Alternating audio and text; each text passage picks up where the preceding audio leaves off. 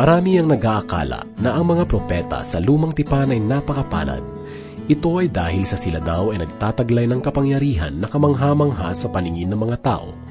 Subalit ang ganitong kaisipan tungkol sa mga lingkod ng Diyos tulad ni na Moses, Elias, at iba pang mga propeta ay malayo sa katotohanan. Ang kanilang pagiging mapalad ay hindi nasasalig sa kapangyarihang kanilang tinataglay, sapagkat ang kapangyarihan ay mula sa Diyos.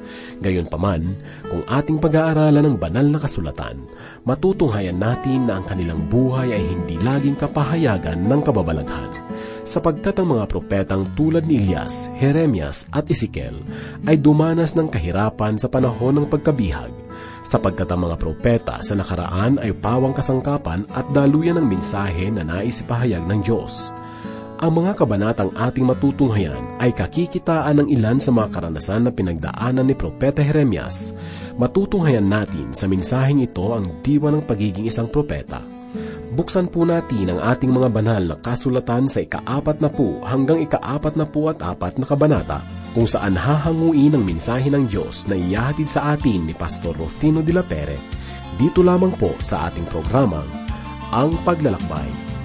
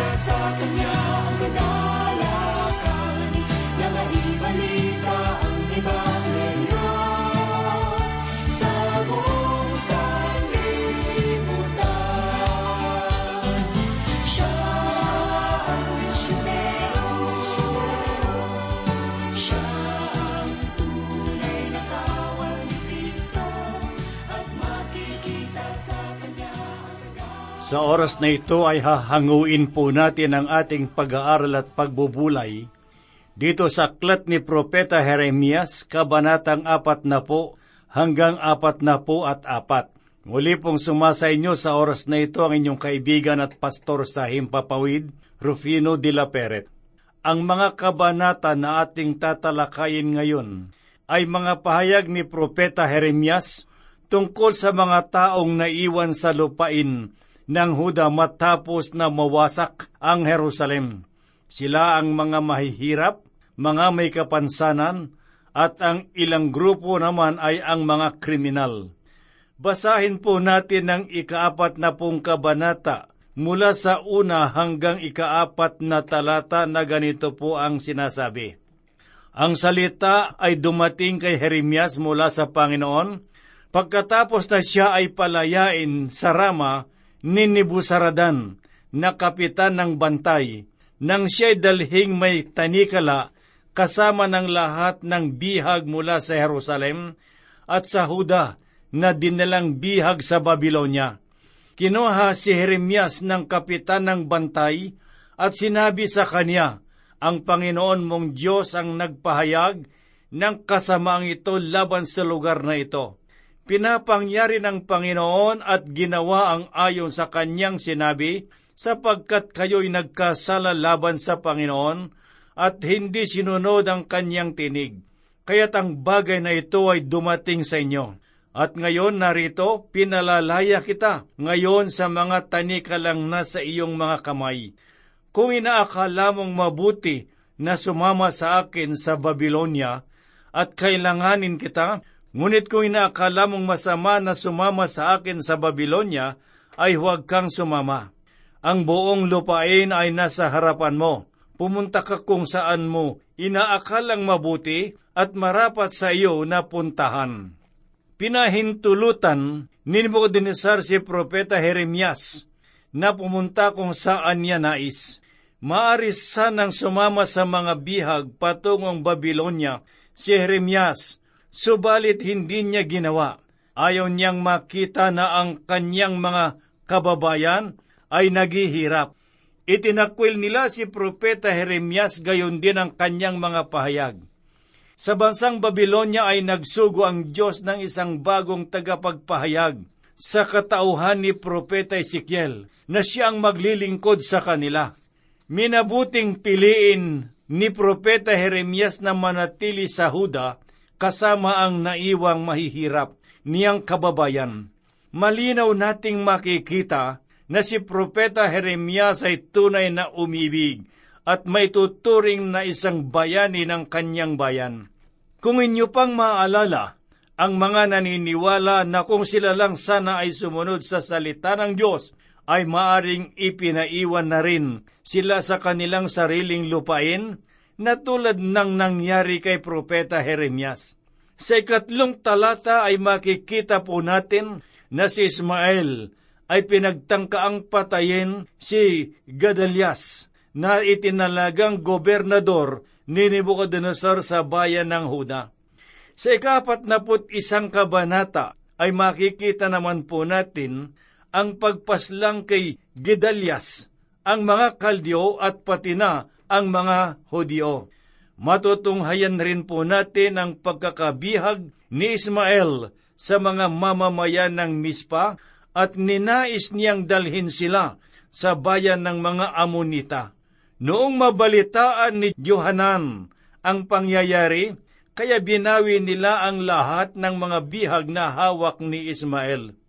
Pagkatapos, si Johanan ay tumakas patungong Ehipto, kasama ng mga iba pang naiwan, sa takot na sila ay paghigantihan ni Haring Nebuchadnezzar, sapagkat pinatay nila si Gidalias na kanyang itinalagang gobernador sa kanilang bayan. Sa ikaapat na dalawang kabanata ay naitala na bago tumungo si Johanan kasama ang lahat niyang kapitan, ay lumapit muna sila kay Propeta Jeremias. Mahalagang malaman natin na ang mga tao ay sumangguni muna kay Propeta Jeremias sa mga ganitong pagkakataon. Marahil ay kailangan nilang malaman kung ano ang dapat nilang gawin. Dapat ba silang manatili sa lupain o kailangan nilang lisanin? Pakinggan naman po natin ang ipinahayag ni Propeta Jeremias sa una hanggang ikatlong talata ng ikaapat na po at dalawang kabanata na ganito po ang sinabi. At ang lahat ng mga pinuno ng mga kawal, pati sina Johanan na anak ni Karia, si Jeremias na anak ni Hosias, at ang buong bayan mula sa pinakahamak hanggang sa pinakadakila ay lumapit at nagsabi kay Jeremias na propeta, Pakinggan mo sana ang samo namin sa iyo at idalangin mo kami sa Panginoon mong Diyos para sa lahat ng lalabing ito, sapagkat kakaunti lamang kaming naiwan mula sa marami gaya ng nakikita ng iyong sariling mga mata. Ipakita nawa sa amin ng Panginoon mong Diyos ang daan na dapat naming lakaran at ang bagay na dapat naming gawin. Napakasarap pakinggan ng mga pahayag na ito. Maari nating isipin na ang mga taong ito ay lalakad sa landas ng Diyos. Ipinangako nilang tutuparin ang mga salita ng Panginoon. Ngayon ay dumako naman po tayo sa ikaapat na talata na sinabi ni Propeta Jeremias.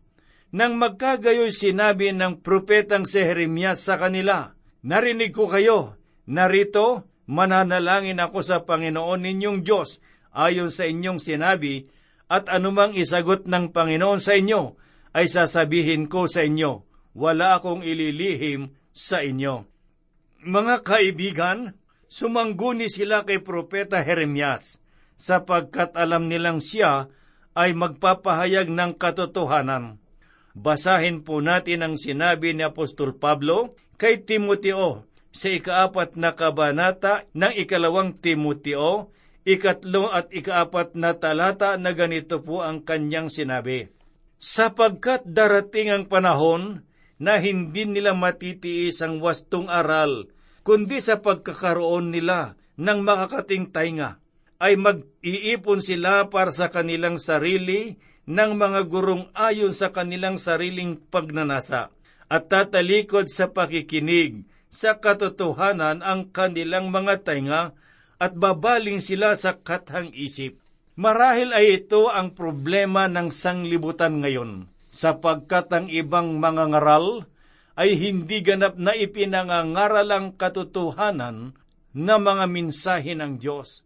Ipinapahayag lamang nila ang mga bagay na nais marinig ng mga tao na kanilang pinangangaralan. Sila ay nangangamba na baka magdamdam ang kanilang mga pinangangaralan sa loob ng kanilang simbahan at sila ay iwan at lilipat sa ibang mga simbahan. Kung ang mga mangangaral ay magiging tulad ng pamamaraan ng pagpapahayag ni Propeta Jeremias na walang inililihim, ay natitiyak ko na muling manonumbalik ang pagiging mabisa ng salita ng Diyos. Ang susunod na talata ay makikita po natin kung ano ang ipinahayag ng Diyos na dapat nating gawin. Ganito po ang sinabi ni Propeta Jeremias sa talatang siyam at sampo. At sinabi niya sa kanila, ganito ang sabi ng Panginoon, ng Diyos ng Israel, na inyong pinagsusuguan sa akin, upang idulog ang inyong kahilingan sa harapan niya. Kung kayo'y mananatili sa lupaing ito, aking itatayo kayo at hindi ibabagsak. Itatanim ko kayo at hindi bubunutin, sapagkat ikinalulungkot ko ang pinaslang na nagawa sa inyo. Tiniyak sa kanila ng Diyos na hindi niya itutuloy ang kanyang paghatol kung sila ay susunod sa kanya. Mga kaibigan, sa talatang labing isa at labing dalawa ng kabanatang apat na po at dalawa ay ganito po naman ang pahayag ni Propeta Jeremias. Huwag kayong matakot sa hari ng Babylonia na inyong kinatatakutan. Huwag kayong matakot sa kanya, sabi ng Panginoon, sapagkat ako'y kasama ninyo upang iligtas kayo at sagipin mula sa kanyang kamay. Kahahabagan ko kayo at siya'y mahahabag sa inyo at ibabalik kayo sa sarili ninyong lupain. Kung papaanong ibinigay ng Diyos kay Propeta Jeremias ang kanyang mga salita, ay gayon din niya ito ipahahayag sa mga tao.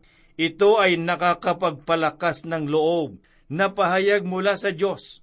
Marahil ay naunawanan ninyo ngayon na nalaman nila na si Jeremias ay tunay na nagpapahayag ng mga salitang nagmumula sa Panginoon, sapagkat napatunayan nilang totoo. Sa inyong palagay ay maniniwala na kaya ang mga tao sa Diyos? Subalit alam ng Diyos na hindi sila maniniwala, kaya't ininagdag niya ang babalang ito na mababasa natin sa ikalabing walo hanggang ikadalawampung talata na ganito po ang kanyang sinabi. Sapagkat ganito ang sabi ng Panginoon ng mga hukbo, ng Diyos ng Israel, kung papaanong ang aking galit at puot ay ibinuhos sa mga naninirahan sa Jerusalem. Gayon ko rin ibubuhos ang aking puot sa inyo kapag kayo'y pupunta sa Ehipto. Kayo'y magiging tampulan ng pagkutya, kakilabutan, isang sumpa at paghamak. Hindi na ninyo makikita ang lugar na ito. Sinabi sa inyo ng Panginoon, o nalabi ng Huda, huwag kayong pumunta sa Ehipto. Tandaan ninyong mabuti na binalaan ko kayo sa araw na ito, sapagkat dinaya lamang ninyo ang inyong mga sarili, sapagkat sinugo ninyo ako sa Panginoon ninyong Diyos, na inyong sinasabi, idalangin mo kami sa Panginoon nating Diyos, at anuman ang sasabihin ng Panginoon nating Diyos, ay sasabihin mo sa amin at aming gagawin iyon. Mga kaibigan, ang kanilang naging karanasan ay hindi nakapagdulot sa kanila ng kabutihan. Nagpatuloy ang kanilang pagsuway sa Panginoon. Ayaw nilang pakinggan ang mga pahayag ni Propeta Jeremias. Sinabi sa kanila ng Diyos sa pamamagitan ni Propeta Jeremias na huwag silang magpunta sa Ehipto, ngunit tumuloy pa rin sila. Ngayon naman ay tunghayan po natin ang ikaanim at huling pahayag ni Propeta Jeremias. Ito ang kanyang mga propesiya noong mga huling araw ni Propeta Jeremias sa Ehipto. Ang mga kabanatang 43 at 44 ay naglalaman ng mga pahayag ni Propeta Jeremias sa mga naiwan sa Ehipto. Alamin naman po natin ang mga pahayag ni Jeremias dito sa ikaapat na po tatlong kabanata sa una hanggang ikatlong talata na ganito po ang nasusulat. Nang si Jeremias ay makatapos ng pagsasalita sa buong bayan ng lahat ng mga salitang ito ng Panginoon nilang Diyos, na ipinahatid sa kanya ng Panginoon nilang Diyos sa kanila ay sinabi kay Jeremias, ni na Azarias na anak ni Hosias, Johan na anak ni Karya, at ng lahat ng mga walang galang na lalaki. Nagsisinungaling ka, hindi ka sinugo ng Panginoon nating Diyos upang sabihin, huwag kayong pumunta sa Ehipto upang manirahan doon, kundi inilagay ka ni Baruk na anak ni Narias laban sa amin, upang ibigay kami sa kamay ng mga kalyo, upang mapatay nila o dalhin kaming bihag sa Babylonia. Ang mga taong ito ay nagbalik sa kanilang dating pamumuhay. Sinabi nila na hindi totoong ipinapahayag ng Diyos kay Jeremias ang mga bagay na ito. Ang problema ay hindi marinig ng mga tao ang kanilang nais na marinig kay Propeta Jeremias. Umasa silang ipapahayag ni Jeremias na sila ay maaring pumunta sa Ehipto. Bagkos ay sinabi ng Diyos na huwag silang magpunta roon. Basahin naman po natin ang ipinahayag ni Propeta Jeremias sa ikalima hanggang sa ikapitong talata. Kundi kinuha ni Johanan na anak ni Karya at ng lahat ng mga pinuno ng mga kawal ang lahat ng nalabi ng Huda na bumalik upang manirahan sa lupain ng Huda mula sa lahat ng mga bansa na pinagtabuyan sa kanila. Ang mga lalaki, mga babae, mga bata, ang mga prinsesa at bawat taong iniwan ni Nibusaradan na kapitan ng bantay kay Gedalias na anak ni Ehakim, na anak ni Safan, pati si Jeremias na propeta at si Barok na anak ni Nerias, at sila'y dumating sa lupain ng Ehipto, sapagkat hindi nila sinunod ang tinig ng Panginoon at sila'y dumating sa Tafnes. Ang mga talatang ito ay makikita po natin na si Johanan at ang mga kapitan ay pinilit ang mga nalabi sa Huda at si Propeta Jeremias na sumama sa Ehipto. Kaya sila ay bumalik sa Tafnes, isang lugar na malapit sa Gosen, sa Ehipto kung saan sila nagsimula bilang isang bayan. Pinilit nilang isama si Propeta Jeremias, ngunit nagpatuloy pa rin siya sa pakikipag-ugnayan sa kanila. Ngayon ay basahin naman po natin ang ikawalo at ikasyam na talata dito sa kabanatang apat na po at tatlo na sinabi ni Propeta Jeremias. Pagkatapos ay dumating ang salita ng Panginoon kay Jeremias sa toughness na sinasabi, Maglagay ka ng malalaking bato sa iyong kamay at ikubli mo ang mga iyon sa argamasa sa daan ng papasok sa palasyo ni Paraon sa toughness sa paningin ng mga taga-Huda. Ang mga nalalabing Israelita ay nagbalik sa lugar ng paghihirap at pagiging alipin. Napatunayan natin na ang kanilang pagsuway sa Diyos ay hindi nakatulong sa kanilang pagsulong. Bagkos sila ay nagbalik sa kanilang pinagmulan. Ipinahayag ni Propeta Jeremias sa talatang sampu at labing isa ang ganito. At sabihin mo sa kanila, ganito ang sabi ng Panginoon ng mga hukbo ng Diyos ng Israel. Narito, aking isusugo at kukunin si Dibucodonosar na hari ng Babylonia na aking lingkod at aking ilalagay ang kanyang trono sa mga batong ito na aking ikinubli at kanyang ilalantad ang kanyang talukbong sa ibabaw nito. Siya'y darating at kanyang sasaktan ang lupain ng Ehipto na ibinigay sa kamatayan sa pagkabihag, ang mga itinakda sa pagkabihag, ang mga itinakda sa tabak.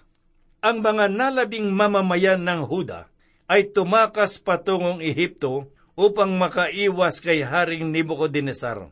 Subalit, pahihintulot ng Diyos si Nebuchadnezzar na sakupin ang Ehipto.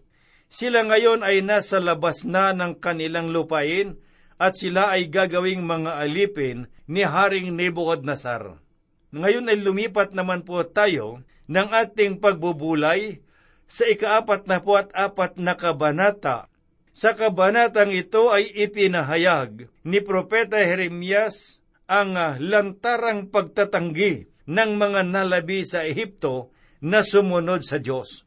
Ngunit ipinaliwanag ng Diyos na siya ang nagbigay ng pahintulot sa malagim na pagsalakay sa bayan ng Huda.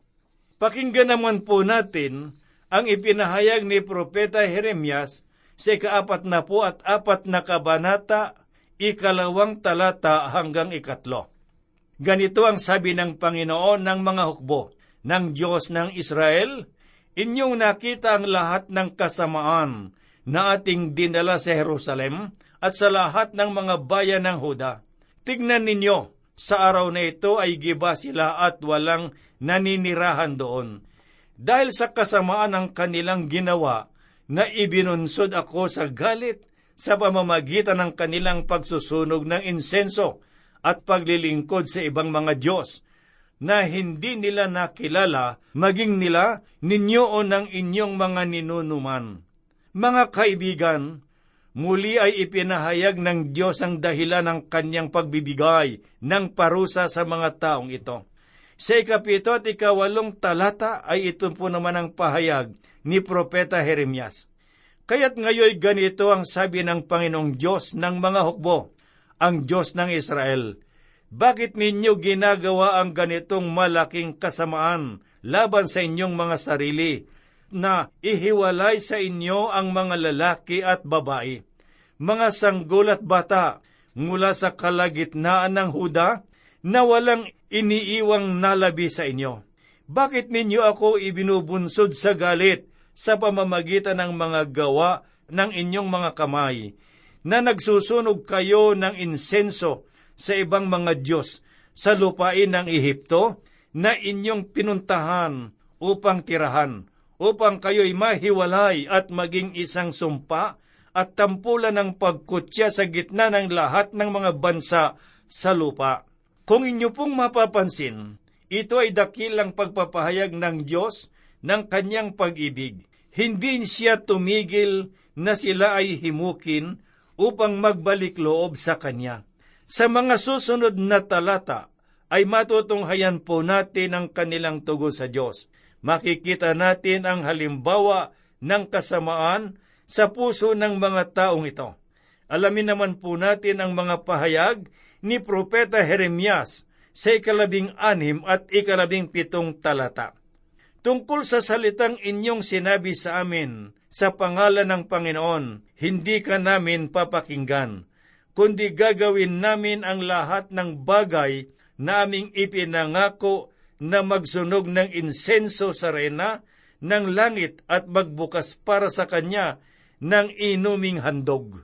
Gaya ng aming ginawa namin at ng aming mga magulang, ng aming mga hari at ng aming mga pinuno, sa mga bayan ng Huda at sa mga lansangan ng Jerusalem, sapagkat noon ay merong kaming saganang pagkain at gumiginhawa kami, hindi nakakakita ng kasamaan. Mga giliw na tagapakinig, ang Diyos ay naging matyaga sa pagpapahayag ng kanyang kalooban at pag-ibig sa kanyang bayan. Subalit ang naging kapalit nito ay ang hindi pagpapahalaga ng mga tao sa kanyang mga pahayag. Kaya sila ay hinatulan at pinarusahan ng Diyos. Mga kaibigan, ipinakita na sa atin ng Panginoon ang kanyang dakilang pagmamahal sa pamamagitan ng kanyang pagkakabayubay sa cross. Ang inaasahan niya sa atin ngayon ay gantihan natin ng pag-ibig ang kanyang pagpapakasakit. Ibinigay niya sa atin ang pagkakataon na makapagsisi at makapagbagong buhay. Kaya ngayon na mga kaibigan at mga kapatid, ang takdang panahon upang tayo ay magsisi sa ating mga kasalanan.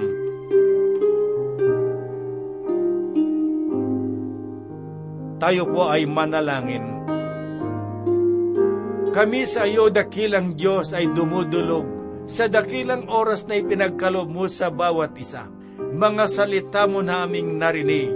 Dalangin po namin na yung pagpalain sa puso at isipan ng bawat isang nakinig ngayon upang magkaroon ng lugar ang mga salitang ito sa kanilang mga buhay. Gayon din po, Panginoong Diyos, sa mga kaibigan at mga kapatid na nakinig ng iyong mga salita, anuman ang kanilang kalagayan o mga pangangailangan sa buhay, ibuhos mo ang mayamang biyaya at pagpapala sa kanila upang matugunan po, Panginoon, ang kanilang mga pangangailangan. Dakilang Diyos kami po'y umaasa ng lahat ng ito yung tutugunin sang ayon sa iyong kalooban, sapagkat ang lahat po'y hinihiling namin sa banal na pangalan ng Panginoong Heso Kristo. Amen.